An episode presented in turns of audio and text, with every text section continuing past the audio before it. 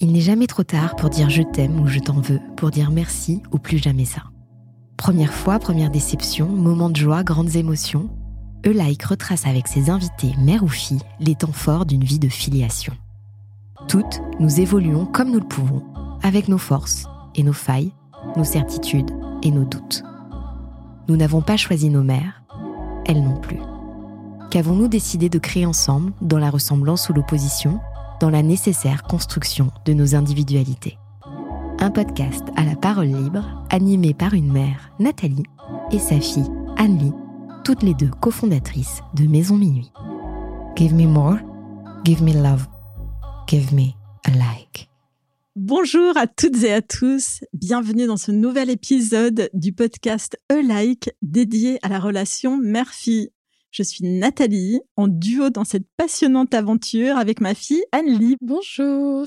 Et aujourd'hui, nous avons le plaisir de recevoir Anouk Kamel. Bonjour Anouk. Bonjour. Enchantée, enfin enchantée non, je vous connais très bien, ce que je raconte? Enchantée pour nos auditrices et nos auditeurs. Exactement. Alors Anouk, tu es entrepreneur, coach sportif diplômé d'État, instructeur pilates, et le magazine Figaro, Madame Figaro, t'a récemment qualifiée de reine du fitness. Donc en 2020, si on repart un petit peu en arrière, tu crées ta propre méthode bien-être Body by Anouk, à travers laquelle tu prônes un mode de vie sain, à l'image et à l'écoute du corps de chacun de tes 3000 membres. Bienveillance et efficacité, c'est un petit peu ton motto de vie et celui que tu encourages sur tes réseaux sociaux. Mais la passion du sport, pour toi, c'est avant tout une histoire de famille qui est transmise par ta maman. Donc nous sommes ravis d'accueillir dans ce nouvel épisode de Like pour en savoir un petit peu plus sur votre histoire commune, que l'on devine déjà très complice. Bienvenue à nous. Comme tu l'as dit au début, on se connaît déjà un petit peu, toutes les trois. Mais pour ceux qui ne te connaissent pas, est-ce que tu aurais un mot à dire sur ta relation avec ta maman? On a une relation euh, très fusionnelle, très passionnelle. C'est euh, un vrai modèle de vie et euh, j'estime tous les jours avoir une chance incroyable d'avoir une, une maman comme elle. Vraiment. C'est rien que ça. ça commence fort. Ça commence fort. ça commence très fort et j'ai déjà hâte de savoir ce qu'elle t'a transmis dans notre catégorie, le miroir. Lorsque je pense un petit peu aux enseignements que ta maman a pu te transmettre, c'est vrai que c'est évident que le sport en fait partie. Comment est-ce que cette histoire de filiation a commencé entre vous deux? C'est vrai que ça vient vraiment de là. Euh, au final, euh, malgré euh, quelques chemins empruntés à droite à gauche durant mes études qui sont sortis un peu de ces cadres, je me suis re-rapprochée, je suis vraiment revenue à mes bases et en fait les bases que m'ont transmises mes parents et au-delà de mes parents, ma maman. Et c'est vrai que le, le sport, le bien-être en plus vraiment dans un sens global parce que ça passe aussi par l'alimentation, la nutrition, euh, même un certain mindset, un certain schéma de pensée, un, certain schéma de d'énergie positive qu'elle nous a toujours diffusé euh, à mon frère et moi depuis depuis petit. Euh, ça vient vraiment de ça, ma passion pour le sport, pour le mouvement, et c'est quelque chose que j'ai compris bien plus tard. Mais en fait, le faire le lien entre le euh, le mouvement, ça rend vivant. Le mouvement, c'est ce qui transmet euh, vie, joie, positivité. C'est ce qui t'apaise aussi dans les moments un petit peu plus durs. C'est ce qui régule, c'est ce qui booste. Et, c'est vraiment une partie essentielle euh, de la vie. Et en fait, ça, c'est vraiment grâce à la transmission de ma maman, de mes parents depuis tout petit, tout jeune âge, comme un, ben, une partie intégrante de la vie. Quoi. Mmh. C'est, ça fait partie de la vie de bouger. Parce et donc, On est tellement impatients de te poser des questions. euh, parce que ta maman était elle-même coach sportive. Quel, quel était son corps de métier? Alors, ce qui est marrant, c'est qu'elle aussi, ça a été une sorte de reconversion professionnelle. Elle-même, le sport, ça fait partie intégrante de sa vie. Elle a été euh, bah, un petit peu comme moi finalement après, euh, et sur la danse et sur l'équitation. Donc, elle est, elle est canadienne, elle est originaire du Canada, de Montréal. Et, euh, et là-bas, elle a commencé euh, la danse dès toute petite et surtout, elle, l'équitation qu'elle a fait euh, en compétition à haut niveau au Canada et d'ailleurs qu'elle aurait pu pousser, mais bon, après, on, on prend des chemins chacun différents. Et donc, elle-même, en fait, sans trop s'en rendre compte, elle avait déjà ce, ce background très sportif, très ancré, qui lui a hum, certainement donné beaucoup d'aplomb dans d'autres aspects de sa vie, et aussi une, une, manière de voir la vie, de voir les choses qu'elle a pu nous transmettre par la suite. Mais son premier métier, c'est mannequin, comédienne c'est vraiment euh, son métier bah, de du début, on va dire, euh, de l'âge euh, adulte. Enfin, elle a commencé à travailler très tôt en plus, parce qu'elle a commencé à travailler vers 16 ans, parce que dans ces métiers-là, en plus, il n'y a, pas vraiment de, de, règles. Et, et, en continuant, en chemin faisant, bon, elle a continué, ça l'a amenée à Paris. Elle a aussi rencontré mon père, qui l'a fait justement s'installer à Paris. Ils ont continué tous les deux pendant pas mal d'années, puisque mon papa aussi est, artiste, et euh, à faire des spectacles, à faire de la pub, à faire vraiment mannequin comédien, mais sur plein euh, d'axes différents.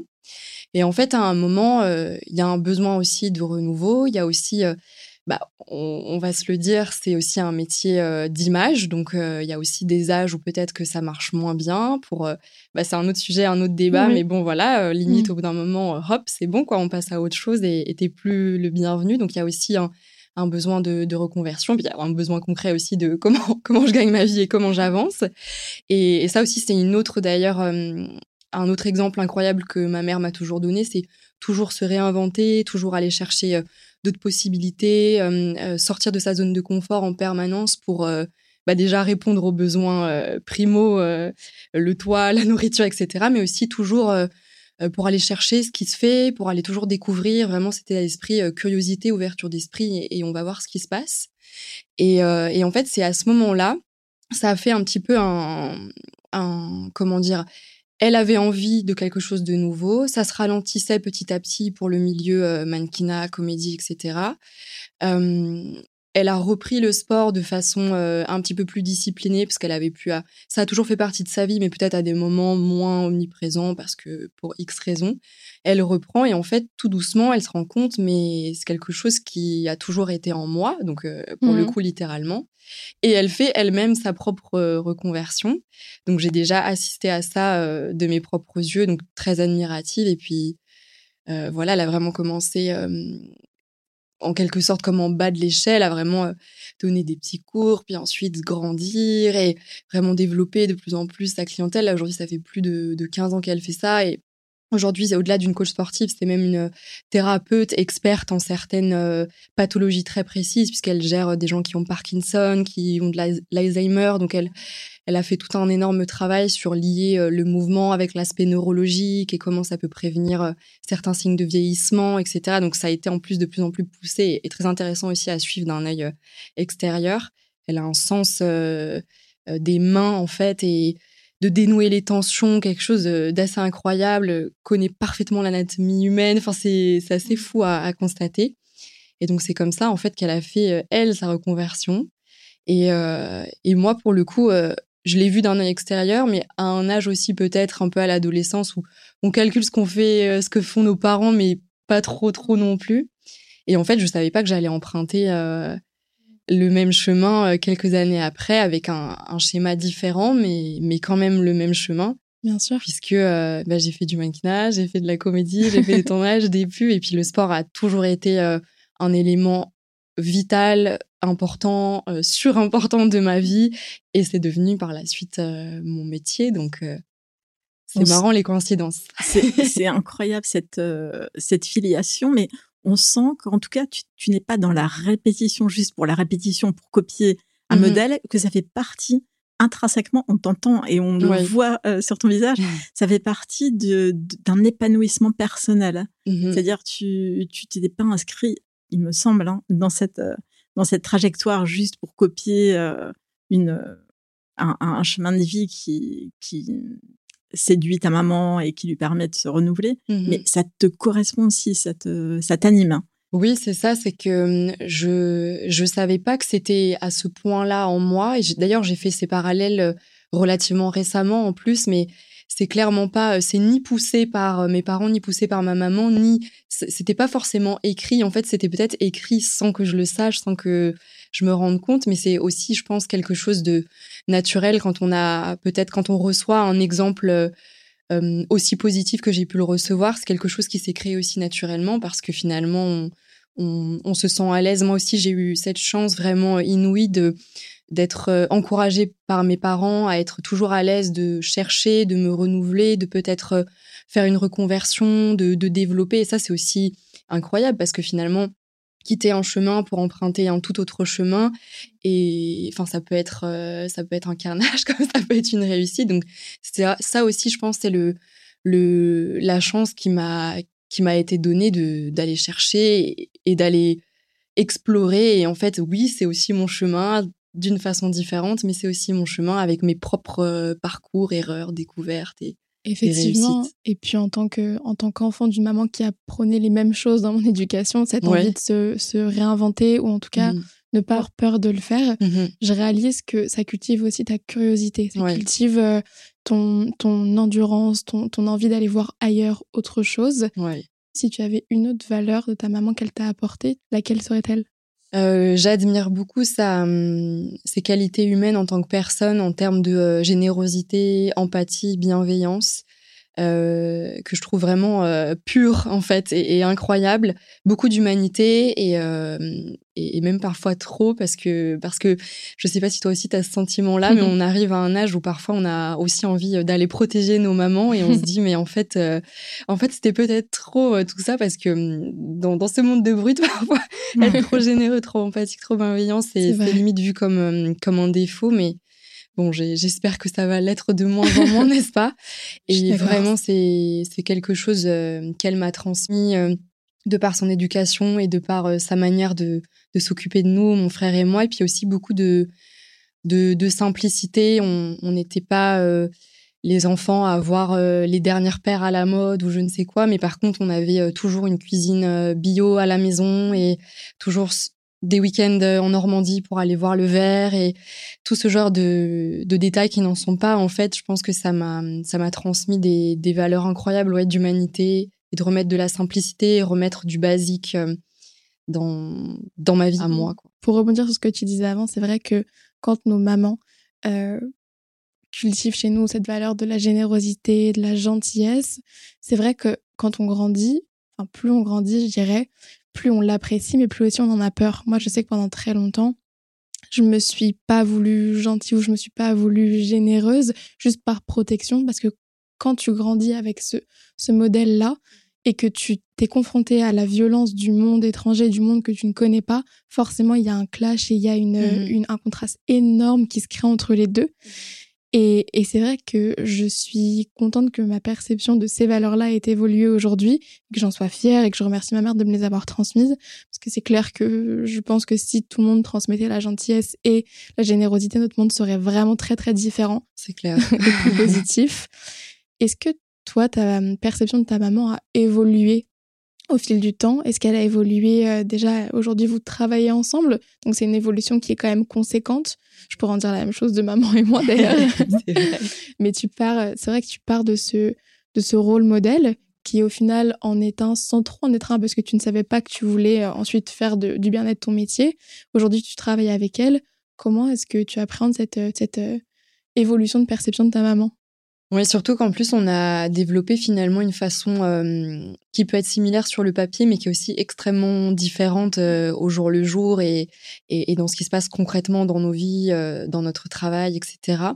En fait, on travaille ensemble, mais de façon pas du tout cadrée. C'est à faire dans les futurs mois. Ça, je pense que c'est un conseil que je vais devoir appliquer et, et que je mmh. pourrais donner. C'est travailler avec sa famille, c'est incroyable, mais je pense qu'il faut que ça soit euh, limite encore plus cadré parce qu'il y a, y a plus de limites. Donc, euh, c'est quelque chose qu'on va faire là dans les mois à venir.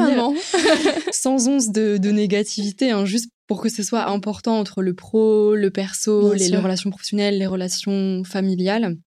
Et, euh, et donc, on travaille ensemble bah, déjà de façon très naturelle. Elle m'a toujours supportée, conseillée, elle m'a souvent accompagnée, que ce soit euh, des tournages de cours, que ce soit euh, des relectures euh, de e-books que je produis, que ce soit le visionnage de, de, cours pour me dire un conseil ou m'accompagner aussi souvent dans les événements, les masterclass, les séjours que je fais. Donc c'est un peu du travail, euh, surtout de l'accompagnement d'une maman avec sa fille, mais qui en même temps apporte quand même une plus-value. et là, justement, dans les mois à venir, j'aimerais qu'elle qu'elle intègre du coup le studio en ligne Body by Anouk de façon beaucoup plus concrète pour apporter une approche. Déjà, elle est souvent dans les cours en, background, à l'arrière, et généralement les gens aiment beaucoup parce que j'ai une cible quand même très large dû à mon approche euh, bah, relativement bienveillante et vraiment respectueuse euh, du corps des femmes, du système hormonal. Donc forcément, ça parle à une cible euh, qui peut être de 20 à 60 et même, enfin, il y a, y a pas de date, voilà. Et du coup, forcément, d'avoir ma maman qui est un, autre pendant, un autre corps, une autre façon de faire, je crois que ça apporte une dimension très positive. En plus, c'est vraiment le message que j'ai envie de d'amener que bah, le sport c'est littéralement pour tout le monde donc donc go si elle est splendide, je tiens à dire.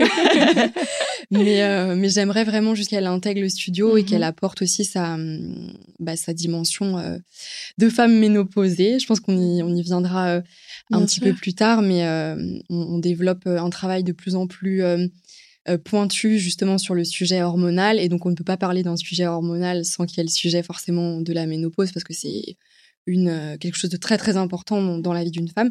Et pour le coup, je suis peut-être pas la mieux placée euh, pour en parler, même si ça m'intéresse et, et que j'étends mes recherches euh, mmh. sans considérer moi mon propre âge. Mais forcément, il faut que j'aie une personne avec moi qui l'ait vécu parce qu'il faut parler en connaissance de cause aussi.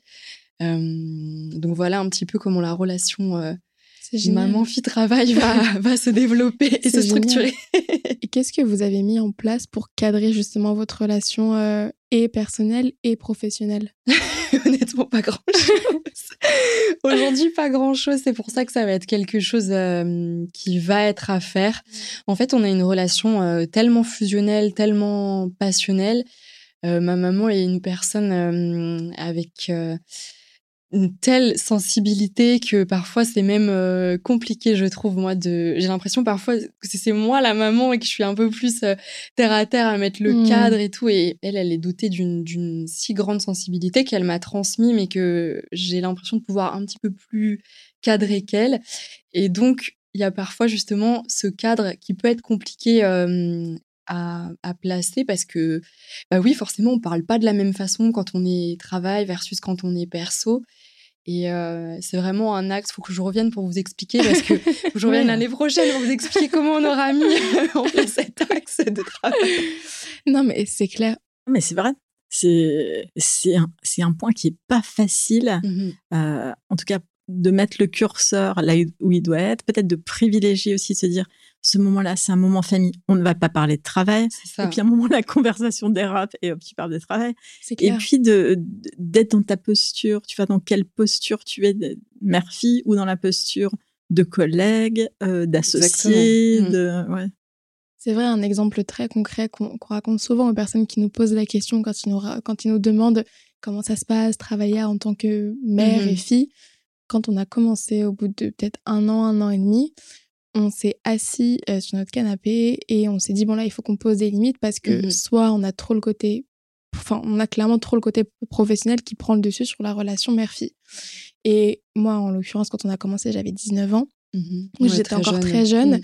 et il y avait quand même cette envie et ce besoin d'avoir euh, majoritairement ma maman et pas mon associé. Parce que j'étais quand même dans une période où je me construisais beaucoup, où j'avais encore envie de parler de parfois des petits copains, de ci, de ça. Mmh et, euh, et parfois, je trouvais que j'avais pas cette plateforme-là, en tout cas, et que j'avais, ou alors je l'avais pas assez longtemps, parce qu'effectivement, comme tu disais, maman, la conversation après, c'était Ah, mais du coup, qu'est-ce que tu penses de ce projet-là? Et ça peut t'aider à, à t'aérer la tête, de, de, penser au travail. Mais je comprends totalement ce que tu veux dire.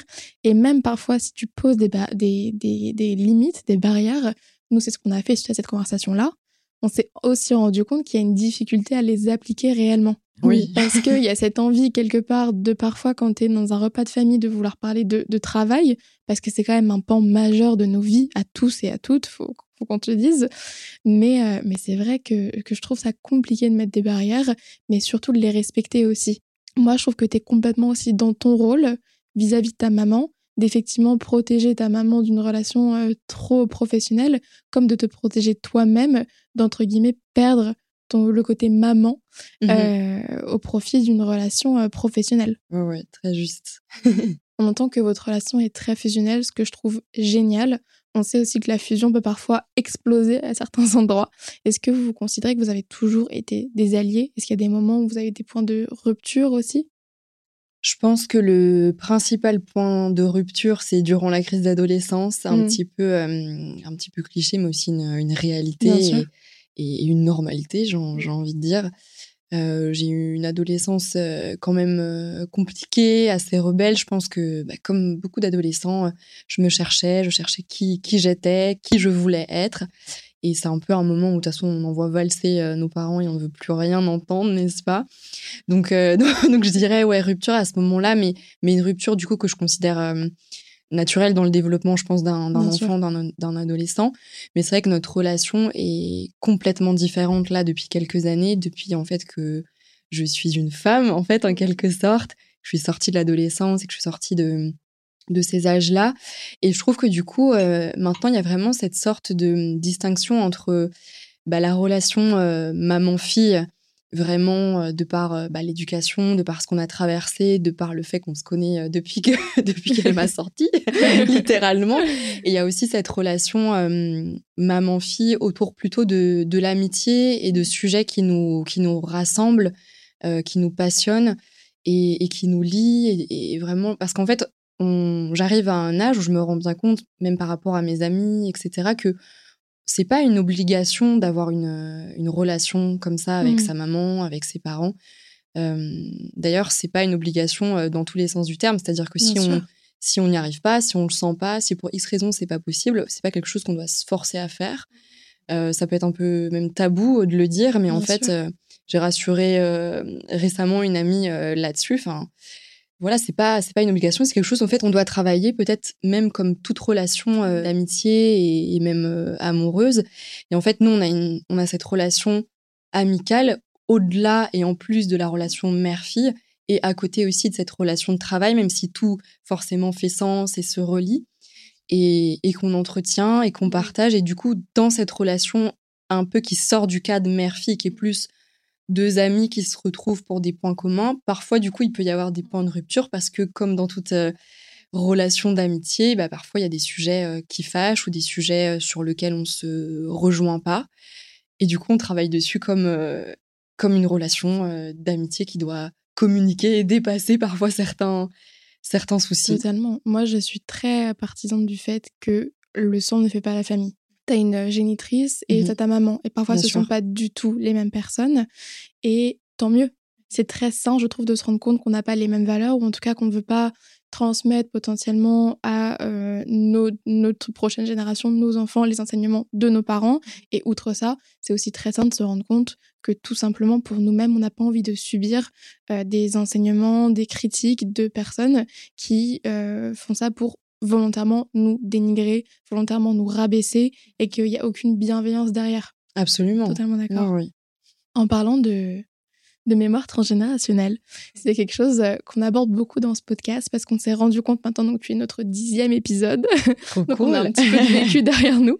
Et c'est vrai qu'on se rend compte qu'à un moment, on parle toujours de mémoire transgénérationnelle. Donc des enseignements, des blessures que euh, nos mamans ou les générations même d'avant ont pu nous transmettre de façon consciente ou inconsciente. Bien sûr, oui. Est-ce que toi, dans tes mémoires transgénérationnelles, tu as une, une blessure peut-être que ta maman t'a transmise consciemment ou inconsciemment, avec laquelle vous avez travaillé, sur laquelle pardon vous avez travaillé ensemble ou que toi tu as pu faire remonter à la surface, que elle ne savait pas forcément. euh, Oui, ben, je pense euh, là en ce moment justement depuis quelques temps, enfin ça remonte à peu près au, au Covid où j'ai entamé une thérapie par rapport euh, premier lieu c'est crise d'angoisse et anxiété sévère, forcément un petit peu drivé par ce climat ultra anxiogène de sûr. cette période qui était, je le dis toujours, une une chance inouïe au niveau professionnel parce que tout vraiment vient de là et a explosé à partir de là, mais qui était, je pense, un désastre euh, psychologiquement sur le mental euh,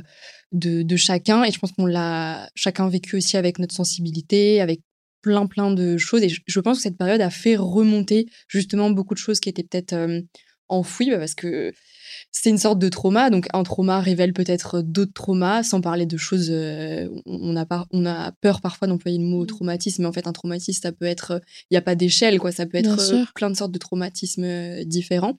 Donc, à partir de cette période, du coup, j'ai voulu entamer une thérapie pour euh, bah, comprendre ces crises d'angoisse. euh, D'où ça sort, qu'est-ce que c'est? Parce qu'en fait, euh, on se dit, mais je, je, me sens ultra positive, ultra dynamique, ultra apaisée, énergisée dans, dans, mon quotidien. Et d'ailleurs, je n'ai jamais menti être cette personne-là. Je, je, me sens vraiment sincèrement comme ça. Et c'est ce que d'ailleurs je partage au quotidien. Et je pense que c'est aussi pour ça que ça a toujours bien marché et bien évolué parce que je sais pas être fausse, donc je suis mmh. sincèrement euh, comme ça. Mais en même temps, en fait, on peut avoir cette dualité en soi et être, euh, bah oui, l'être humain, c'est pas un clone, c'est pas un robot. On est, on est pas encore des robots, heureusement, s'il vous plaît. Et en fait, on peut être ultra positif, ultra dynamique et à côté avoir euh, des phases très sombres, des phases d'angoisse, de stress. Et, et, je pense aussi que c'est mûrir et grandir de, de les accepter.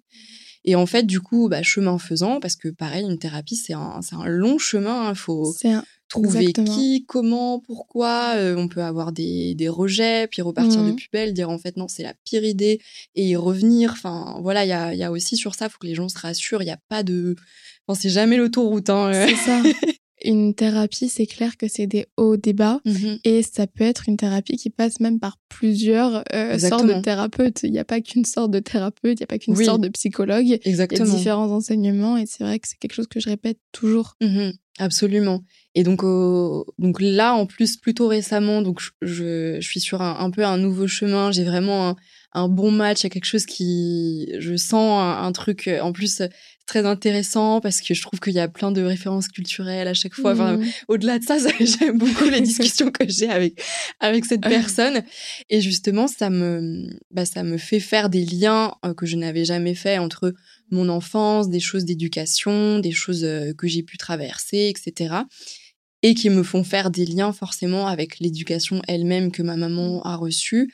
Et justement, euh, dans son cas, peut-être un manque d'amour, euh, un manque de présence, certaines, voilà, certaines problématiques, elle, qu'elle a, enfin, qu'elle a, qu'elle a vécues dans son enfance. Et en fait, c'est intéressant de voir qu'elle a voulu faire le, le schéma complètement inverse avec ses enfants. Et que nous, du coup, forcément, on a un bagage comme un peu 50-50 en fait, inconsciemment. Et que ça fait quelque chose dans nos propres relations. Enfin, c'est très intéressant à, explorer et à comprendre. Et, euh, et moi, je sais que autant euh, je donne énormément d'amour, de générosité. On disait justement l'empathie, la bienveillance, c'est des valeurs euh, que, que j'ai profondément en moi. Mais pourtant, j'ai un cercle très, très restreint. J'ai toujours eu du mal à m'ouvrir à un très grand nombre de personnes. J'ai toujours eu du mal à, être tactile, à avoir, euh, en fait, plein de petites choses comme ça où sur le moment on se dit mais non, c'est juste ta personnalité, ça. Et en fait, tu peux remonter, expliquer. Et c'est c'est pas forcément d'ailleurs lié à un trauma, mais c'est juste intéressant de comprendre pourquoi on a ces patterns et pourquoi. Euh, qu'est-ce qu'on peut travailler justement Qu'est-ce qu'on peut libérer peut-être aussi qui est fermé Je suis totalement d'accord avec toi je pense qu'il y a un, amalgame énorme entre les mémoires transgénérationnelles et les traumatismes. Mmh il y a plein de personnes, je pense, qui se sentent illégitimes de leur trauma parce qu'on ne leur a jamais appris qu'un traumatisme, ça peut être tout simplement bah, le fait de jamais tenir la main d'un de, tes parents. Absolument, oui. Ça peut paraître rien aux adultes qu'on est, mais quand on pense à l'enfance qu'on a vécue, ça peut être euh, au final. Et c'est vrai que je pense qu'il y a plein de personnes qui se sentent pas légitimes de leur propre insécurité, de leur propre trauma et qui ont l'impression de ne pas devoir travailler sur quoi que ce soit au final parce qu'on leur a jamais appris la légitimité de leurs paroles, de leurs actions et de leurs sentiments aussi. Aussi, euh, aussi, euh, on va dire, euh, bénin soit-il à, nos, à nos yeux d'adultes.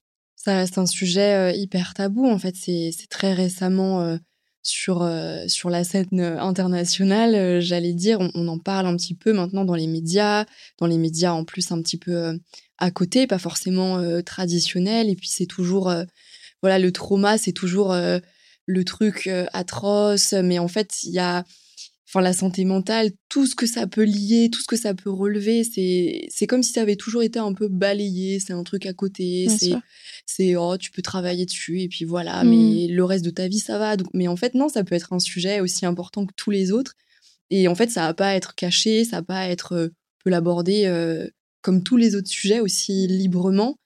Et c'est bien que ça se fasse de plus en plus, mais on sent que c'est quand même encore euh, très compliqué, quoi. Très compliqué. Je trouve ça très intéressant que tu aies abordé la thérapie parce que pour moi, ça fait partie de l'entourage d'une relation mère-fille. Et c'est d'ailleurs le nom de notre prochaine rubrique.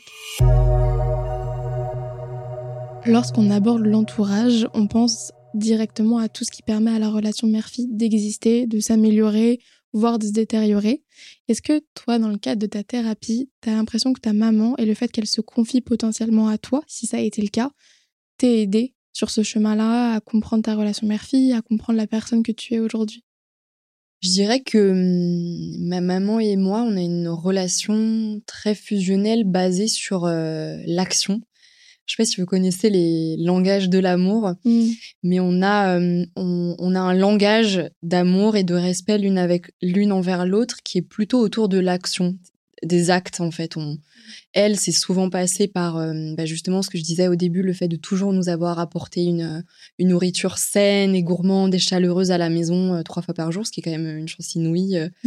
ça, c'est clair. Et le fait, par exemple, de, de nous emmener sans cesse au théâtre, au musée, de nous accompagner, mon frère et moi, à plein d'activités sportives diverses et variées, de toujours se battre pour qu'on ait une bonne école, une, une, place au conservatoire, alors que ça allait pas forcément euh, pour elle. Enfin, plein de choses comme ça, en fait, où, où j'ai compris aussi assez récemment qu'elle, c'était vraiment comme ça qu'elle disait, euh, qu'elle disait je t'aime, et c'est vraiment comme ça.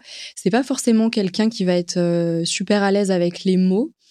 et du coup, notre relation entre elle et moi, elle n'est pas forcément basée justement sur des discussions longues et abouties où on discute de nos sentiments, de nos ressentis. C'est plutôt, d'ailleurs, ça, de, ça devrait être peut-être quelque chose qu'on met un petit peu plus en place parce qu'il y a beaucoup de choses aussi qui passent par les mots. Moi, je suis très justement euh, dans les mots quand, quand j'aborde les problèmes, la communication, tout avec mon entourage, que ce soit perso, pro.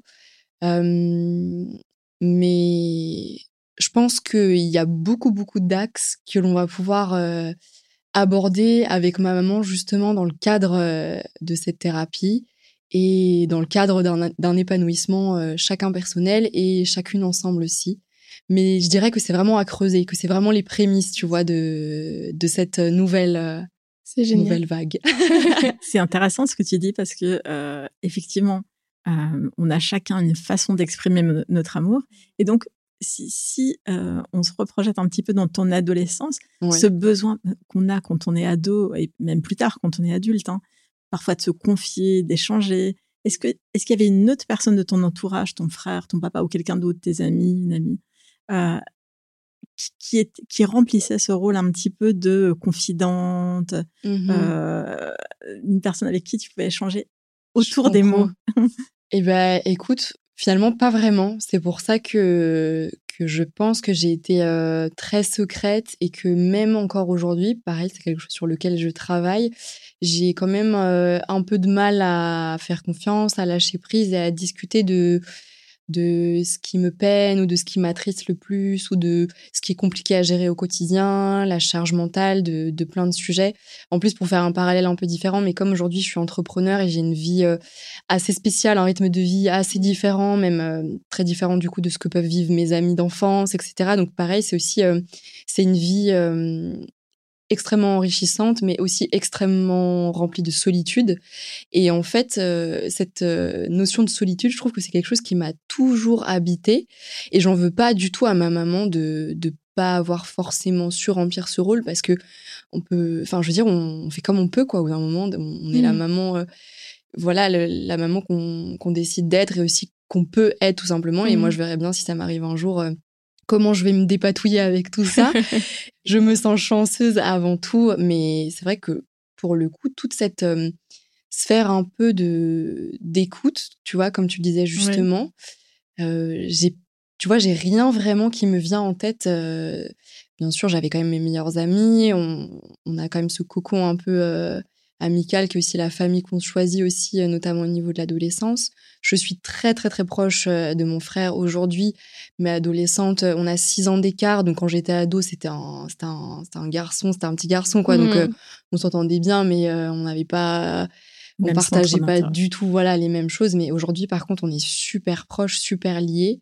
Euh, c'est pareil, c'est devenu mon ami au-delà de, Mm. de mon frère. C'est aussi mon associé sur euh, d'autres projets. Donc vraiment, Mm. le sujet travailler avec sa famille, euh, je connais par cœur parce que j'ai que ça euh, autour de moi. Je travaille avec mon compagnon sur un projet, avec ma maman, avec mon frère sur encore un autre. Et bon, je travaille pas avec mon papa, mais il est aussi présent pour m'épauler euh, si j'ai besoin. Mais ouais, pas trop de. Donc aussi, peut-être aussi pourquoi ce besoin finalement de thérapie à cet âge-là, parce que je sens quand même que je passe un cap aussi euh, là récemment avec ces dernières années, avec tout ce qui s'est passé euh, sur le côté entrepreneurial, etc. Et justement, là, je peut-être je cherche aussi des réponses euh, sur tout ça pour Mm. développer les relations positivement après aussi. C'est intéressant parce que quand on préparait justement l'épisode, Anne-Lee faisait un commentaire que j'ai trouvé très juste et je m'étais fait la même réflexion. Quand tu es dans l'échange avec ta communauté, tu es extrêmement généreuse et notamment Mhm. extrêmement généreuse de conseils et Oui. de mots. Oui. Tu te contentes pas de répondre euh, deux lignes à un Jamais. commentaire. C'est- Ça va, c'est vraiment un dialogue Mhm. que tu instaures et, et on a l'impression, tu vois, euh, par rapport à ce que tu dis, que en fait, cet échange euh, très enrichissant autour des mots et des confidences, tu l'as aujourd'hui avec ta communauté. Mm. En fait, c'est une base que tu as mis en place aussi. Oui, en fait, ça, c'est quelque chose qui s'est vraiment fait naturellement et aussi à qui, d'ailleurs, j'ai dû mettre des limites euh, euh, petit à petit parce que je me rendais pas compte aussi qu'il faut se protéger vraiment euh, par rapport aux, aux réseaux sociaux. Non pas que ça n'a jamais été un terrain de haine pour moi, je touche du bois parce que les réseaux sociaux, on sait que ça peut être aussi euh, destructeur, mais juste aussi de, juste de beaucoup donner et, et beaucoup recevoir et du coup beaucoup de sollicitations, ça peut être aussi très très prenant au niveau charge mentale.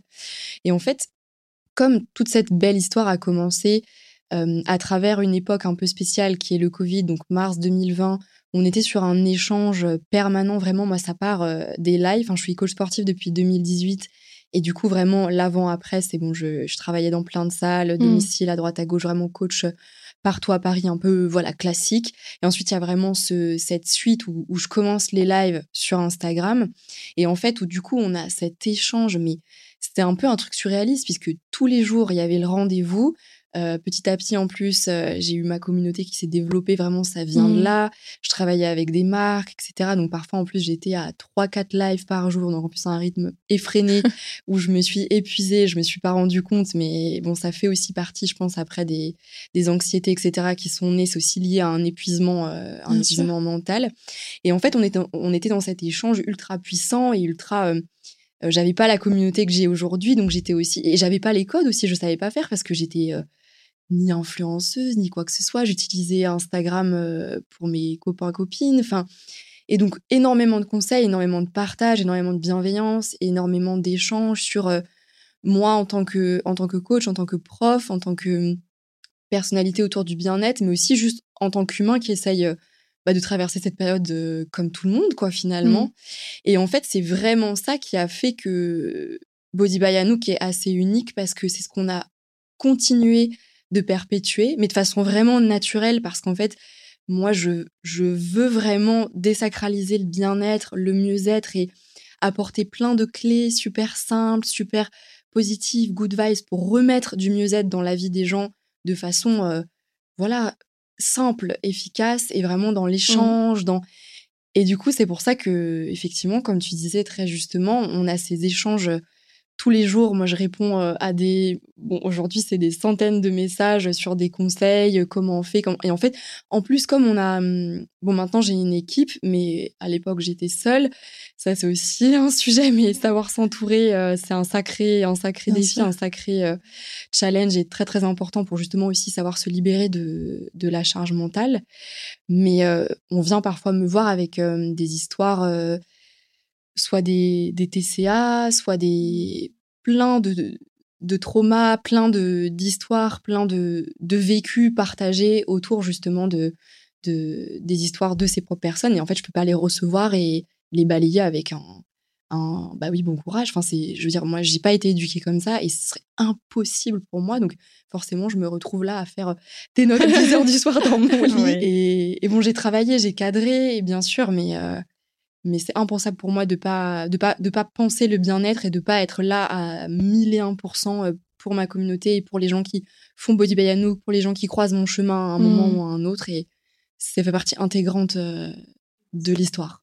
Et je pense que ça fait la coach que tu es aussi, et ça fait, je pense, ton succès, parce que, mine de rien, il y a plein de personnes qui Bien sont sûr. tes pairs, qui Mhm. auraient balayé ou qui sont tout simplement pas au courant de certaines thématiques, je pense, euh, avec lesquelles t'approches les femmes. Notamment, il y en a une que tu prônes beaucoup, notamment avec la sortie de ton nouveau programme en octobre, qui est spécifiquement basé sur ça, c'est s'entraîner en fonction de son cycle. C'est Mhm. quelque chose que moi, on m'avait, enfin, on m'a- on m'a clairement jamais sensibilisé à ça avant d'être diagnostiquée il y a 4-5 mois maintenant de l'endométriose, Mhm. après des années de souffrance durant mes règles. On m'a diagnostiqué de l'endométriose, du coup, il y a 4-5 mois. Et c'est comme ça que j'ai appris vraiment l'importance de s'entraîner en fonction de son cycle. Toi, c'est quelque chose que tu prônes aussi énormément.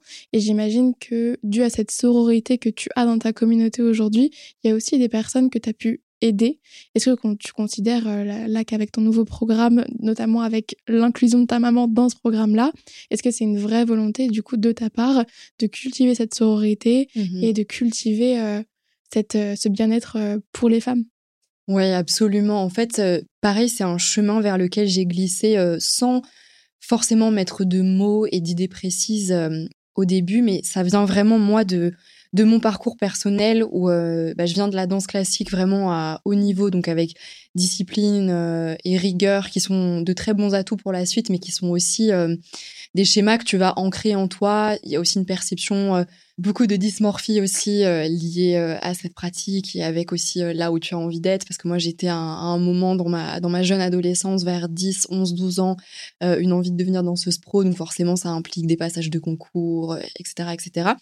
Et en fait, tout ça, ça m'a. J'avais l'équitation aussi euh, à, haut niveau euh, dans le même euh, même moment, donc vraiment le compétition un petit peu à fond les ballons, excusez-moi du terme à cette période. Et en fait, ça, ça te crée euh, bon, ça crée des bases incroyables, mais ça crée aussi des schémas que j'ai retranscrits aussi sans le savoir par la suite en, en cherchant un peu un échappatoire sportif parce que le mouvement me manquait tant, mais j'avais quand même aussi un espèce de d'échec un peu lié aussi à la danse, etc. Donc il me fallait un nouveau chemin et ça a été vraiment euh, la salle de sport avec mes inspirations outre-Atlantique et quelque chose que j'ai recréé, dans lequel je me suis engouffrée, échappée, qui était aussi euh, lié forcément à, la société le regard que la société porte sur le corps des femmes et qui est très très dur euh, quand on est euh, euh, bah, une femme à tous les âges, mais je dirais, enfin vraiment littéralement à tous les âges, mais je dirais que quand on est ado et qu'on est jeune femme et qu'on essaye de se construire, on a des images quand même qui nous sont balancées en permanence, qui sont irréalistes, qui sont extrêmes et qui sont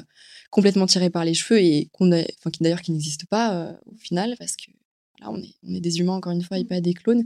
Et donc j'avais vraiment ce truc de bah, musculation à fond, euh, cardio à outrance, euh, vraiment tu vois pur, euh, enfin pas pur mais du coup brut, dur, Mhm. méchant avec moi-même Et, faire souffrir ton corps. faire souffrir ton corps et Mhm. vraiment cette notion de frustration et cette notion Mm. donc j'ai jamais développé voilà de, de troubles du comportement alimentaire et tout même si je pense qu'on on en développe tous à un moment ou à un autre dans nos vies et qu'on est dans des sociétés qui font qu'on en a tous à des échelles différentes mais en tout cas c'était voilà euh, tu dois t'entraîner dur sinon ça compte pas tu dois vraiment transpirer et la souffrance et tu dois avoir des méchantes courbatures sinon ça ça fonctionne pas et en fait petit à petit j'avais vraiment cette chance de par ma maman et de par aussi une de mes super profs de danse qui nous avait fait du pilate quand on préparait les concours. Donc, d'avoir vraiment déjà cette pluralité disciplinaire et aussi cette euh, notion qui était un peu oubliée à cette période Mhm. un peu euh, énervée de ma vie, mais que tu dois faire quand même. euh, bah, c'est tout aussi important de stretcher que de tonifier, que d'étirer. Donc, j'avais quand même un peu ce. Heureusement, cette base pour pas non plus tout flinguer à ce moment-là. Et mais en fait, je me suis rendu compte plus tard, notamment en devenant coach, et puis en commençant mes recherches, et puis en affinant petit à petit, puis en me disant, non, quand même, là, euh, tu vois, porter euh, 100 kilos, pousser mon système ner- nerveux comme ça en permanence, euh, et puis t'es épuisé, mais vraiment Mm. épuisé à la ramasse. Quelques jours après, tu vois, j'ai commencé à faire comme ça plein de parallèles, plein de liens.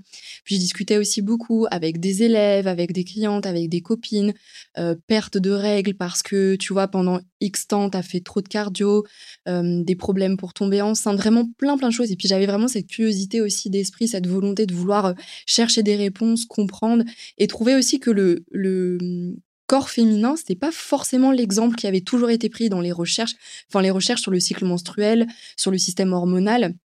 Euh, c'est très très très récent et toutes les études avant liant sport, euh, système hormonal et tout, elles sont basées sur les hommes. Donc euh, merci, mais on a quand même des systèmes hormonaux très différents. Très différents et, et, justement, bon, un homme va aussi causer des troubles s'il pousse pousse pousse trop trop trop la machine, mais ça va quand même être différent et moindre et ça va avoir beaucoup moins d'impact sur son humeur, sur sa charge mentale, sur éventuellement sa fertilité, sur son endométriose, parce qu'on est aussi en train de se rendre compte que tous ces sujets, endométriose, euh, enfin, anti-inflammatoire, voilà, euh, syndrome prémenstruel euh, vraiment très très présent, c'est lié aussi avec plein de codes qui étaient la normalité. Donc, tu dois t'entraîner dur, tu dois faire des régimes euh, à outrance, tu dois supprimer tel aliment, tu dois faire ci, tu dois faire ça, euh, parce que c'est comme ça que tu seras euh, jolie et que tu seras fine et que tu seras en santé. Et en fait, on est en train de se rendre compte que, bah, non, enfin, ça cause beaucoup, beaucoup, beaucoup de dégâts. Et donc, petit à petit, j'ai affiné la méthode Body by Anouk, qui est aujourd'hui vraiment une méthode basée sur la bienveillance, encore une fois, le respect de soi, le respect de son corps, et déjà à l'époque, durant les lives, quand j'avais pas euh, labellisé Body by et pas construit tout ce, tout ce que c'est aujourd'hui, mais comme quoi c'était vraiment aussi, euh, c'est un chemin qui s'est placé aussi un peu naturellement devant moi.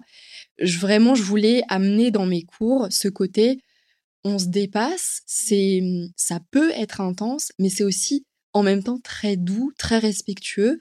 Et oui, on travaille intensément, mais on finit pas sur les rotules et le lendemain, tu peux en refaire en fait parce que c'est une approche respectueuse, répartie dans la semaine où euh, bah ouais, on fait pas euh, bootcamp euh, quatre fois par jour, euh, enfin c'est réparti.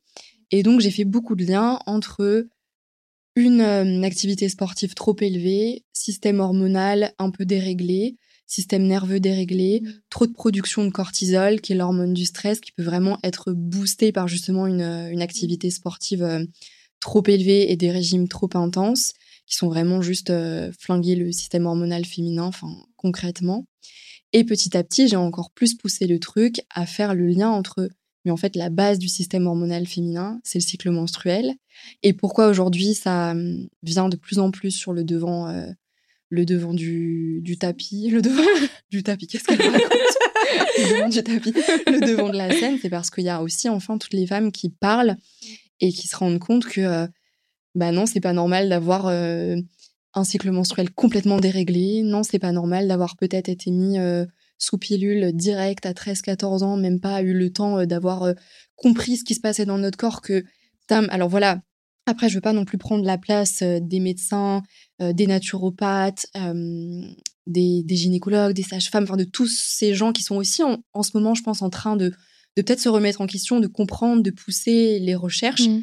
Mais, mais je pense que j'ai vraiment un rôle à jouer. Et de toute façon, ça me passionne. Je pense que ça mmh. se voit sur, sur le côté bah, apporter, apporter du bien-être mmh.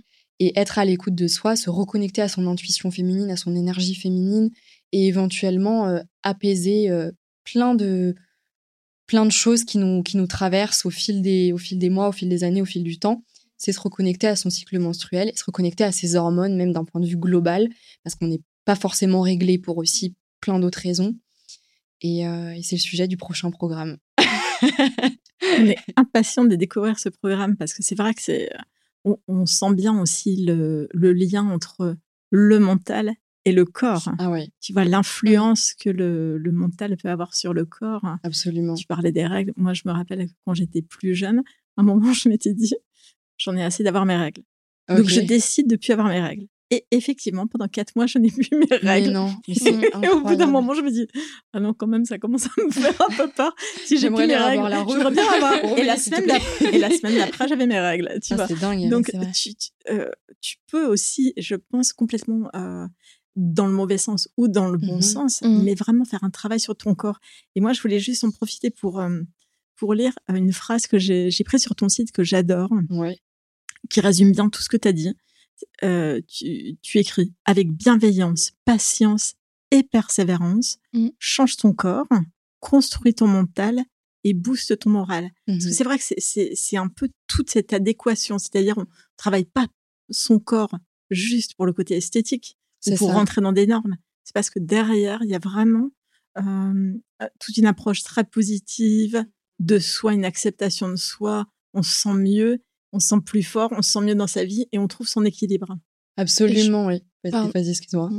Et c'est vrai que je pense qu'en tant que femme, on a l'impression de reprendre aussi le pouvoir sur son corps. Moi, je sais que hum, quand on m'a diagnostiqué l'endométriose, le médecin, donc homme qui m'a diagnostiqué, a été très clair et m'a dit bon, tu as le choix naturel, donc de changer ton alimentation, d'aller pour une enfin de changer ton alimentation pour une, une alimentation anti-inflammatoire, euh, d'aller faire euh, des voilà des massages qui vont aider ton endométriose, etc.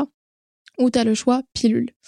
Et quand je suis allée voir ma médecin généraliste, qui elle est une femme, elle m'a reconfirmé tout ça. Et je pense que c'était hyper important pour moi d'avoir aussi une perspective de femme pour être sûre et certaine que c'était mes deux options. Et aujourd'hui, je prends pas du tout la pilule parce que je je suis pas contre les hormones, mais je, je suis aussi très partisane du fait qu'on peut se guérir si on connaît les causes de nos maladies et si on les appréhende et si on donne une chance aussi à notre corps de nous montrer les symptômes sans le punir pour. Ouais. Et, euh, et c'est vrai que moi, depuis que j'ai commencé à vraiment travailler sur la cause de l'endométriose, mais au niveau psychologique, Bien sûr. la différence est dingue. Il y a quatre mois, fou. je pouvais pas me lever de mon lit, je vomissais de douleur, c'était horrible. Enfin, je ne pouvais rien faire pendant deux jours, j'étais complètement alitée, au moins deux jours. Et aujourd'hui, ça va mieux. Vraiment, ça va mieux. J'ai des crampes, voilà, bon, je le sens, mais ça n'a rien à voir.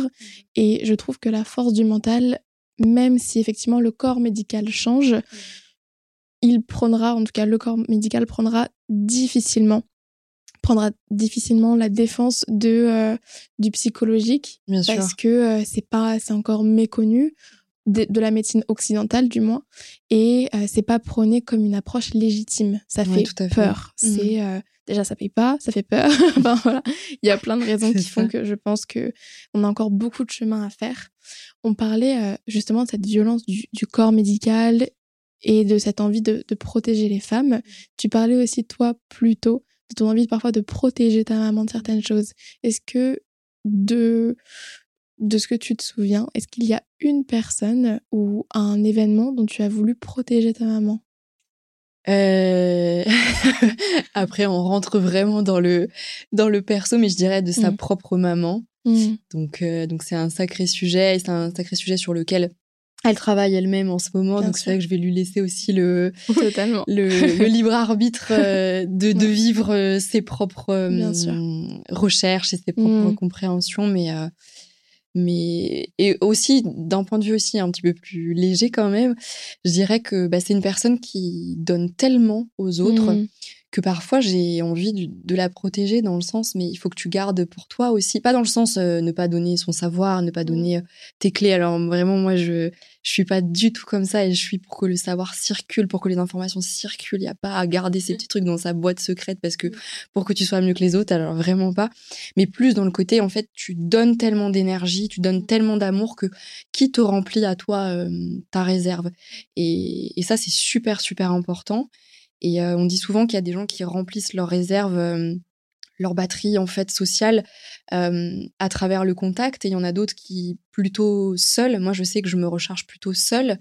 Et je sais, je pense que ma maman ne le sait pas. Et, et je sais qu'elle a un rythme effréné et qu'elle donne, Mm. donne, donne. Elle est toujours dans, dans cet accompagnement en plus parfois de, de gens qui ont des, des choses très dures à vivre. Euh, on parlait tout à l'heure des maladies Parkinson, Alzheimer, etc. Donc c'est c'est pas anodin non plus. Bien sûr. Et même si c'est dans le cadre d'un cours et donc c'est encadré, en fait, on, on en porte chez soi hein, quand même. Enfin, je veux dire, euh, c'est c'est obligatoire. Et donc, la protéger aussi dans ce sens-là, en mode, mais fais ressource-toi. pour toi, voilà, ressource-toi, prends du temps pour toi, euh, n'est pas forcément euh, euh, ce, comment dire, ce réflexe, les vacances, c'est forcément pour aller au Canada voir ta maman. Et ça, je pense mm. que c'est encore un tout autre sujet, mais je pense que c'est tous les enfants euh, qui se sont expatriés qui vivent euh, ce dilemme en permanence mm. dans leur vie. D'ailleurs, c'est ce que j'ai un peu à demi traversé quand je suis partie m'installer à Cape Town et ça a fait partie de mes réflexions justement en fait est-ce que j'ai envie d'imposer ça à mes proches? Est-ce que j'ai envie de prendre cette décision?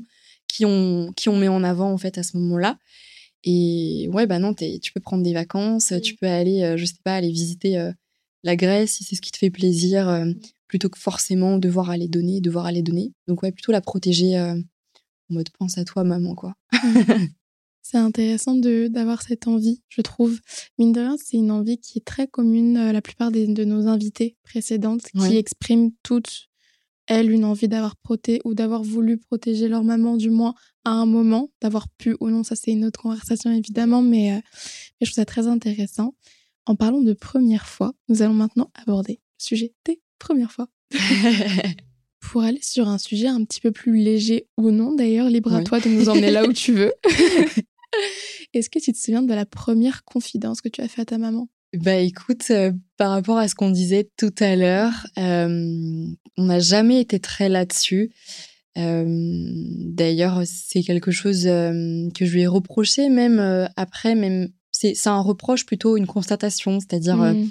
mais pourquoi t'as pas été comme ça avec moi, maman, même si même si je, je sais que tu m'aimes parce que tu me l'as prouvé de plein d'autres façons différentes qui sont tout aussi magnifiques. Mais sur ce côté-là, justement, j'ai j'avais pas trop chez moi, tu vois, ce côté bah, j'ai rencontré un garçon, euh, maman, qu'est-ce que je fais mmh. Limite, c'était un peu plus mon père mais du coup avec son côté un peu euh, paternel où, où, tu sais pas trop quoi t'es là en mode qu'est-ce que je dis à ma fille euh. mais limite c'est lui qui intervenait plus tu vois dans un je sais pas pourquoi j'ai le souvenir euh, une fois d'un gros chagrin d'amour vraiment je suis en train de pleurer sur mon lit et c'est mon père qui vient quoi c'est genre genre ma mère ne sait pas quoi faire bon, là il faut que tu y ailles donc donc j'ai j'ai pas trop de, de souvenirs de confidence mmh. en tout cas durant le durant l'enfance durant l'adolescence euh, c'est peut-être plus quelque chose qui vient euh, aujourd'hui, des confidences euh, de ma vie de femme en fait mmh. plus ou maman est-ce que tu te souviens? Ou j'ai l'impression qu'il y a des je sais pas parfois je pense que c'est un truc un peu hormonal classique mais parfois j'ai des questions tu vois sur la maternité qui me viennent alors que c'est pas du tout un sujet pour moi aujourd'hui mmh. mais où je lui demande maman est-ce que tu peux me dire et je lui mmh. confie des trucs que peut-être des amis ont traversé ou je ne sais quoi j'ai envie d'avoir son son avis là-dessus et on se retrouve plus plus là-dessus en fait au, au niveau des des, confidences et, des premières fois. et ton papa, est-ce qu'il avait les mots? Est-ce qu'il avait les bons mots? Je pense qu'il faisait comme il pouvait.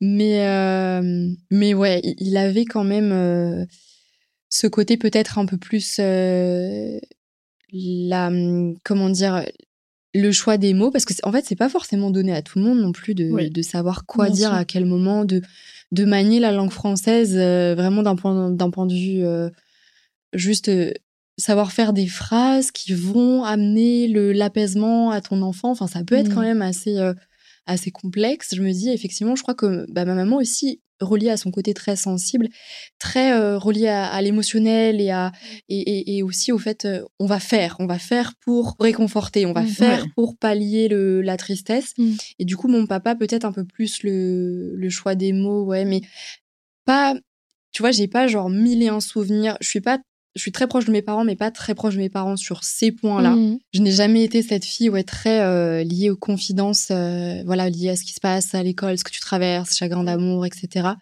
Mais par contre, à euh, quelques points vraiment clés, j'ai le souvenir vraiment que là, mon papa est arrivé. C'était un peu genre comme, ok, on a tout essayé. C'est, c'est un peu ce truc cliché, mais genre c'est le papa qui arrive pour dire le point final, pour placer le hmm. contexte et, euh, et, et, à côté de, du côté un peu léger, mais qui m'a aussi empêché de faire euh, deux, trois grosses conneries en me disant euh, non, Anouk, pour le coup, non. Donc, euh, Et en donc, parlant ouais. de grosses conneries, est-ce que est-ce qu'il y a eu un premier gros mensonge. Euh, Est-ce que tu peux même l'avouer maintenant? Je ne Peut-être pas. Peut-être pas. Premier gros mensonge, je sais pas. Bon, je pense que j'ai souvent menti, euh, souvent menti. Allez hop, c'est parti. pour sortir, pour aller voir des potes alors j'avais pas Ouais. droit, pour rentrer plus tard. Hmm. Euh, pour sortir, tu dis que tu vas dormir chez ta pote. Bon, Oui. en fait, bon, vraiment le classique. Euh, J'ai dit oui avec tellement de genre oui oui. logique. mais- je pense qu'on l'a. bon, c'est normal, ça fait partie aussi du jeu. Mais ouais, plutôt des mensonges comme ça pour, euh, pour t'arranger, quoi. Ouais. voilà, c'est ça. mais, euh, mais genre couvrir en mal. mode des grosses grosses bêtises euh, rien que je peux avouer en face de la caméra Une question qu'on adore poser, c'est la... est-ce que tu peux replacer la première fois où tu as vu ta maman comme une femme Parce que tu sais, Hmm. on, parlait, on parlait tout à l'heure du fait que la perception de nos mamans évolue avec le temps, évolue en fonction de nos relations également avec elles. Est-ce qu'il y a un moment où tu as vu euh, ta maman comme une propre... sa- sa-. Cette femme-là avec ses propres responsabilités, envies, angoisses j'ai euh, plusieurs souvenirs un peu étapes euh, clés où, justement ça a remis euh, la femme euh, dans la maman en fait. Bizarrement c'est un truc un peu chou et un peu étrange en même temps mais je me souviens quand j'étais toute petite j'avais vu ma maman enfin elle préparait quelque chose. Je savais pas trop ce qu'elle préparait. Je lui demandais mais en fait papa rentre ce soir d'un tournage ou je ne sais quoi et tout euh, pourquoi t'es tu vois un peu agitée et tout? Elle me disait euh, elle m'a dit euh, bah j'aimerais qu'on j'aimerais euh, que tu aies un petit frère ou une petite sœur. C'est un peu en fait c'est hum, en fait c'est c'est chou et c'est peut-être que Mm. certaines personnes d'ailleurs vont trouver ça euh, déplacé parce que ça veut dire ce que ça veut dire mais en même temps c'est vrai que chez moi ça a toujours été assez euh, pas trop de tabou autour de euh, euh, bah peut-être euh, la sexualité des parents peut-être que c'est aussi des adultes en plus d'être des parents puis aussi souvent des conversations autour euh, bah, plus tard de de la contraception, de la sexualité, c'était assez, euh, assez libre chez moi sur ça. Donc, je trouve que c'est cool aussi, finalement. En tout cas, c'est une manière de faire euh, que moi, j'ai aimé euh, personnellement. Parce que ça m'a aussi euh, appris bah, certains points clés euh, qui ont Bien pu me servir dans ma vie aussi de femme euh, par la suite. Donc, ça, je me souviens euh, que je me suis dit, ok, enfin, ok, Mm. donc ma maman est aussi une femme, finalement. Enfin, tu sais, tu te le dis pas comme ça parce que t'as peut-être euh, genre 7, 8 ans Ouais, ou quoi, mais tu captes que il y a autre chose que juste ma maman. Oui, c'est ça, que ta maman n'est pas que ta maman. Ouais. Euh, C'est aussi la femme de mon papa, en fait, il semblerait. Et, mais, tu, mais, mais tu comprends. Mais c'est aussi avec euh, l'insouciance euh, de l'enfant. Et pour le coup, c'était très, c'était chou plutôt qu'autre chose. Ouais. Après, un truc un peu plus triste, mais c'est aussi lors de la séparation de mes parents, forcément, parce que là, ça implique bah, beaucoup de conversations et beaucoup de sujets et beaucoup de. Alors, euh, c'était plutôt aussi avec euh, bienveillance et respect et, et pas. Mais voilà, c'est jamais non plus une épreuve. euh, bah, c'est pas non plus la danse dans les chaumières, quoi. Je veux dire, même si ça avait été. euh, même si mes parents ont toujours fait preuve de respect l'un envers l'autre, Mm. forcément, ça. C'est aussi. Bah, là, tu te rends compte, OK. ça va plus. Est-ce que c'est encore mes parents? Est-ce que c'est encore ma maman et mon papa? Parce que du coup, il a plus ou Mm. ça va juste être une façon différente, mais du coup, ça veut dire que c'est aussi une femme et un homme et qu'il y a potentiel autre femme et homme. Enfin, il y a plein de trucs qui se mettent dans ta tête qui font te dire femme et homme. Et du coup, ma maman est aussi une femme. Tu avais quel âge hein, quand ils se sont séparés? Euh, j'ai, j'avais, bah, en fait, ça a été un peu graduel. Euh, Il y a comme euh, pas officiel et officiel. Euh, Vous voyez, c'est, bon, de toute façon, j'ai l'impression que c'est toujours un, un peu ça. Mais je dirais que c'est début collège et puis de façon réellement Concrète. plutôt fin collège. Donc aussi, qui coïncide avec une période un peu dure aussi pour toi en, Bien sûr. en tant qu'ado. Donc, euh, ouais, je dirais que c'est ça. Tu nous la- parlais euh, de la crise d'ado tout à l'heure, et c'est vrai que c'est intrinsèquement lié. Je pense, euh, lorsque tu vis un chamboulement dans ton foyer, Hmm. Il, est forcément, ça, il va forcément se répercuter sur d'autres aspects de ta vie également. C'est totalement logique. Est-ce que tu te souviens de la première fois dont ils t'en ont parlé? Est-ce qu'ils ont eu les bons mots? Enfin, pour moi, c'est un peu mon. Enfin, je saurais. Mes parents sont séparés aussi. Ouais. Et c'est vrai que je me rappelle précisément de la première fois où est-ce qu'on Mm. était, etc. Et des premières émotions que j'ai re- ressenties aussi. Moi, tu vois, c'est un schéma très différent parce que j'ai la, j'ai la sensation de l'avoir constaté avant eux. Mmh. Et, et je- d'ailleurs, je leur en veux un peu pour. Enfin, je leur en veux pas du tout aujourd'hui, mais je leur en ai voulu, je pense, euh, d'avoir. Après, je j'ai pas de jugement dans le sens que bah, c'était aussi deux adultes qui faisaient peut-être comme ils pouvaient pour. euh, euh, parce que c'était lié aussi. Enfin, de toute façon, des séparations, c'est jamais simple, c'est jamais. et c'est souvent aussi parfois des, des situations financières et plein d'autres sujets qui vont venir rentrer en compte et qui vont venir euh, appuyer, diminuer ou autre cette séparation. Donc, c'est plein de sujets en un souvent. Et en fait, moi, j'avais l'impression de voir ce cocon un peu familial changer, évoluer, puis presque exploser, en fait, avant eux, et de sentir cette distance et de sentir ces, ces peut-être non-dits qui commencent à planer. Et ok, on essaye de toujours aller vers l'avant et tout, mais pourtant, ça, on le sent, c'est palpable. Et souvent, d'ailleurs, les enfants euh, captent tout. hein. Euh, D'ailleurs, on dit même que les tout petits, ils sentent aussi que les, que les Ouais. parents se séparent, etc. Et ça a été dit justement de façon concrète, vraiment beaucoup, beaucoup plus tard. Et, hum, et du coup, je me souviens même pas, en fait, de la première fois où ça a été dit euh, concrètement, parce que moi, je l'ai perçu tellement avant. Et ça a été tellement évolutif déjà avant même que, ok, ça soit acté, que si tu veux, je me souviens vraiment euh, de la première fois où, ok, ça y est, ça faisait euh, appartement, enfin, appartement différent et du coup vraiment vie différente et tout. Mais je me souviens pas du tout de la conversation, genre euh, à table, Table, ok, les enfants, voilà. Et je crois que j'aurais aimé avoir ça. Mais je peux pas leur en vouloir de pas avoir choisi ça parce qu'ils ont fait comme ils pouvaient, quoi. Je peux pas leur en vouloir. Après, quand j'étais en pleine thérapie, un des meilleurs conseils que ma thérapeute m'a donné, c'est arrête de justifier les Oui. sentiments des autres avant de vouloir comprendre les tiens. C'est-à-dire que. Mm. c'est extrêmement juste. Je pense que effectivement, tu ne peux pas leur en vouloir, mais tu ne peux pas non plus dénigrer la petite toi qui Ouais. leur en voulait. Mhm. Et c'est très sain de savoir que tu leur en veux plutôt que d'enfouir cette émotion. Ouais. Alors, je trouve que c'est une preuve de toi d'empathie extraordinaire de le faire. Et c'est une preuve que hum, d'amour extrême également envers tes parents. Mais c'est vrai que c'est un conseil que, voilà. je- Mm, non, c'est très juste. vrai. et vraiment, je, je vais le garder en tête. Merci parce que c'est vrai que je les, je, je les explique beaucoup. Je fais beaucoup ça avec tout mon entourage. J'ai toujours un peu ce rôle, euh, sans le vouloir et en le voulant, je pense, de leader de par mon, de par mon métier. Et j'ai l'impression, justement, un peu ironiquement, je le dis à maman rigolant, mais je suis vraiment la psy de la famille. Mm. Mais c'est pas anodin non plus.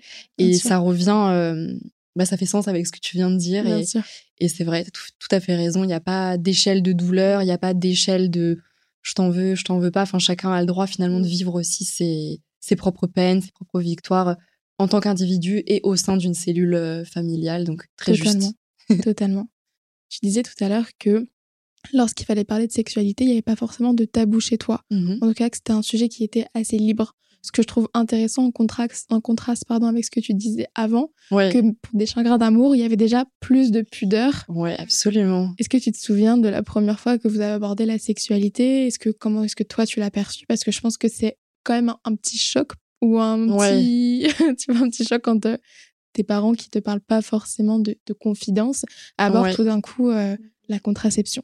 C'est ça. Euh, bon, c'était plutôt avec euh, ma maman pour le Mm. coup. euh, bon, un peu de façon naturelle, je pense souvent dans les familles, même si en vrai il y a pas de il a pas de règles du tout et que les papas peuvent très bien parler euh, de sexualité avec leurs filles.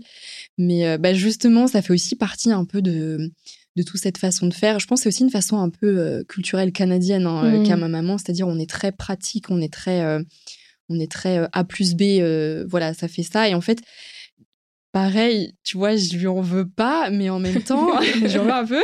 C'est je vais dire je lui en veux. Pardon, maman, je t'en veux. mais en fait, euh, c'est génial parce que, tu vois, c'est vraiment le même sujet, c'est-à-dire toujours là pour les bons repas, les trucs Mhm. et tout, mais moins pour le côté un peu toujours là pour t'accompagner au cours de danse et tout mais peut-être tu vois si j'ai vécu un truc un peu euh, un peu dur durant euh, mon cours de danse et tout j'allais pas forcément lui raconter parce que je savais que j'allais pas forcément recevoir ce que j'aurais aimé entendre comme Mm. conseil mais par contre j'allais recevoir de l'amour d'une manière différente et Mm. me sentir aimée d'une manière différente Pareil pour le sujet sexualité. Euh, chez moi, tu vois, on, on cachait jamais euh, nos yeux à mon frère et moi s'il y avait une scène dans un film, parce que je sais qu'il y a des, j'ai des copines à moi, c'était vraiment comme ça à la maison, tu vois. Donc, Mhm. donc chez nous, c'était très, voilà, ouvert là-dessus. Mais nous, ça a été vraiment, euh, genre mon frère et moi, on en rigole parfois, mais on a eu le même coup en mode, à un moment, tu te réveilles, t'as des euh, préservatifs dans ta table de chevet, tu sais pas pourquoi, tu vois. Et là maman, pourquoi tu m'as mis ça? Et en fait, c'était vraiment sa manière à elle de dire, euh, bah, je t'aime, protège-toi, genre, viens, on en parle, t'arrives à un âge où peut-être ça va t'arriver. Est-ce que tu sais ce que c'est ça?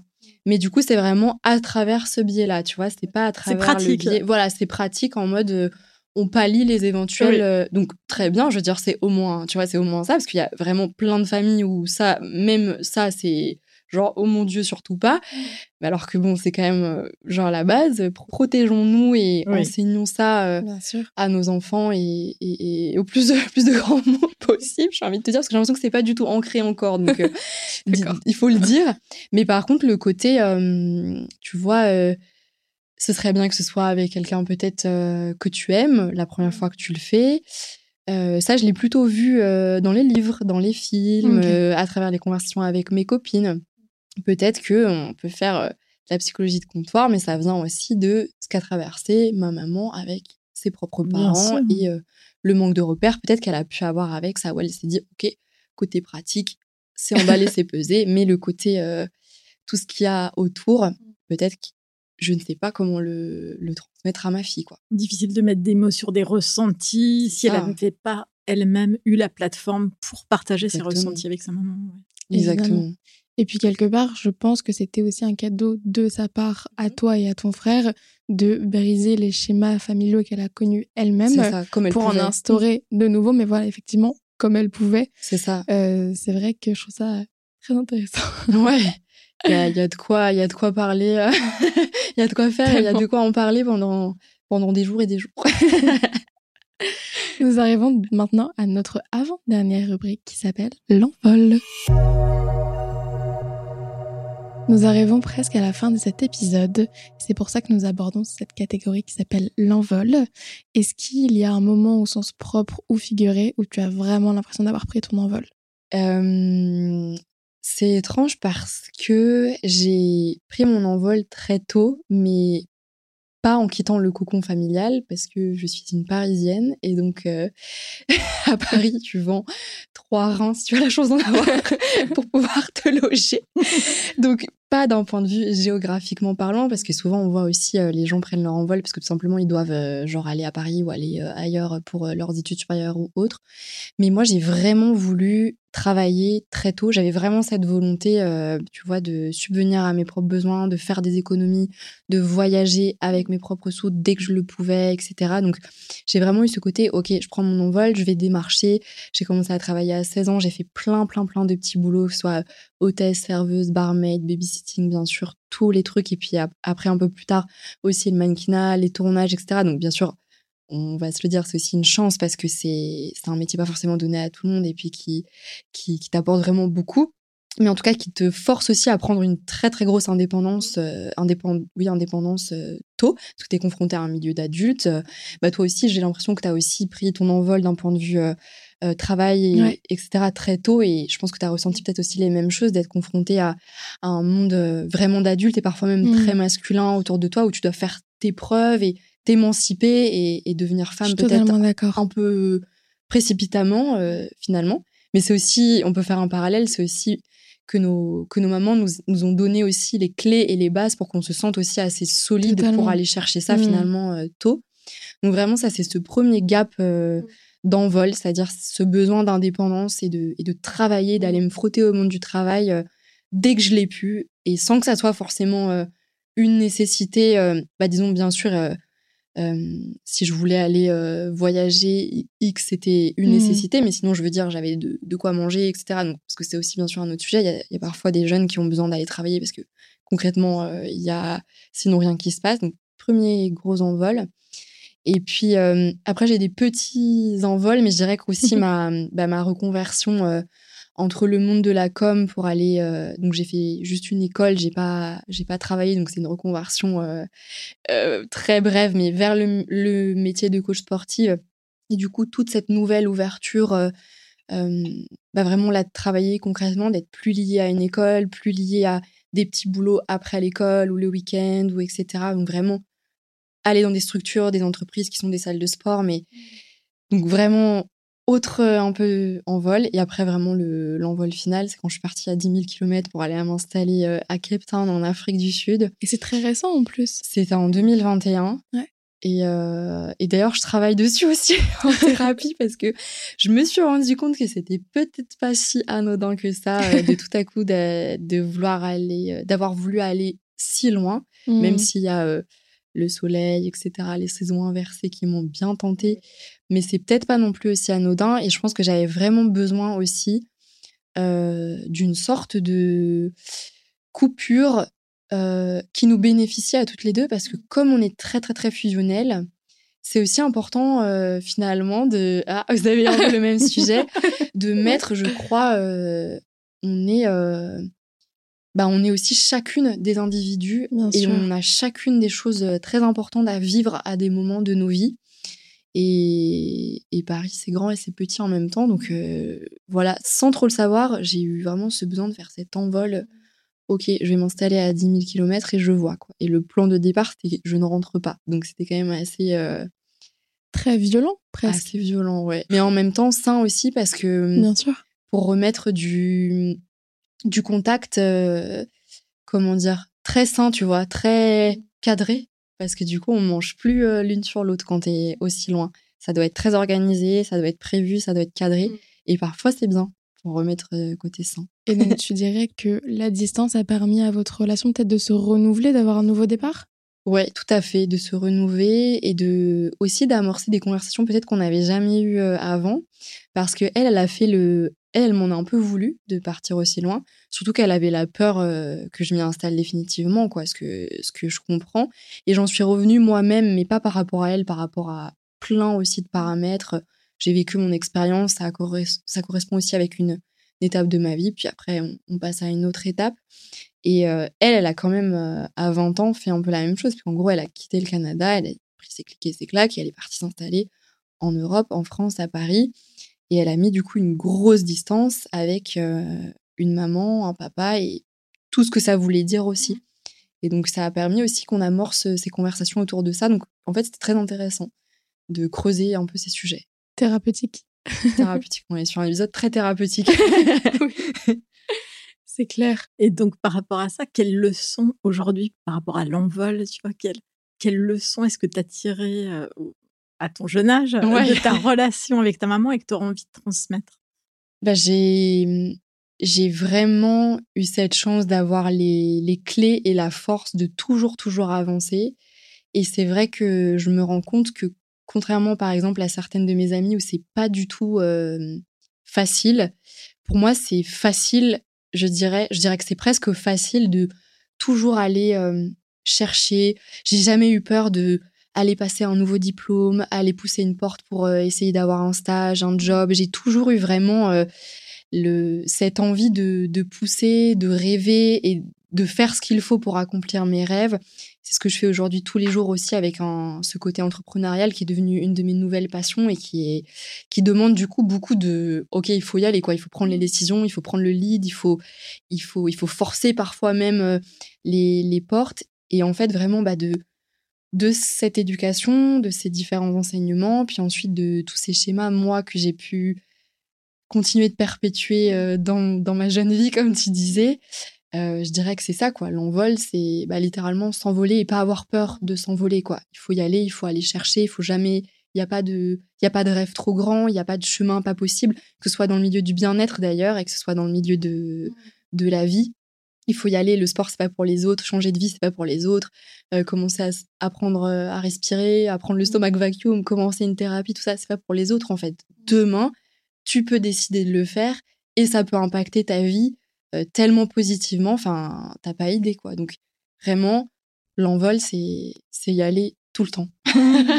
c'est très beau. C'est très beau et je trouve que, comme tu l'as dit précédemment, cet épisode est plein d'enseignements. C'est un peu une thérapie, donc, pour toi, pour nous aussi, et aussi pour, je pense, toutes celles et ceux qui nous écoutent. Et nos auditrices, nos auditeurs pourront s'identifier à toi de plein de manières différentes. C'est ce qu'on adore, c'est on essaye, euh, chaque histoire est unique en son sens, mais je suis aussi, enfin je crois beaucoup au fait que chaque histoire a ses leçons universelles à apporter. Donc nous te remercions vraiment pour tous ces beaux enseignements. Merci beaucoup Anouk.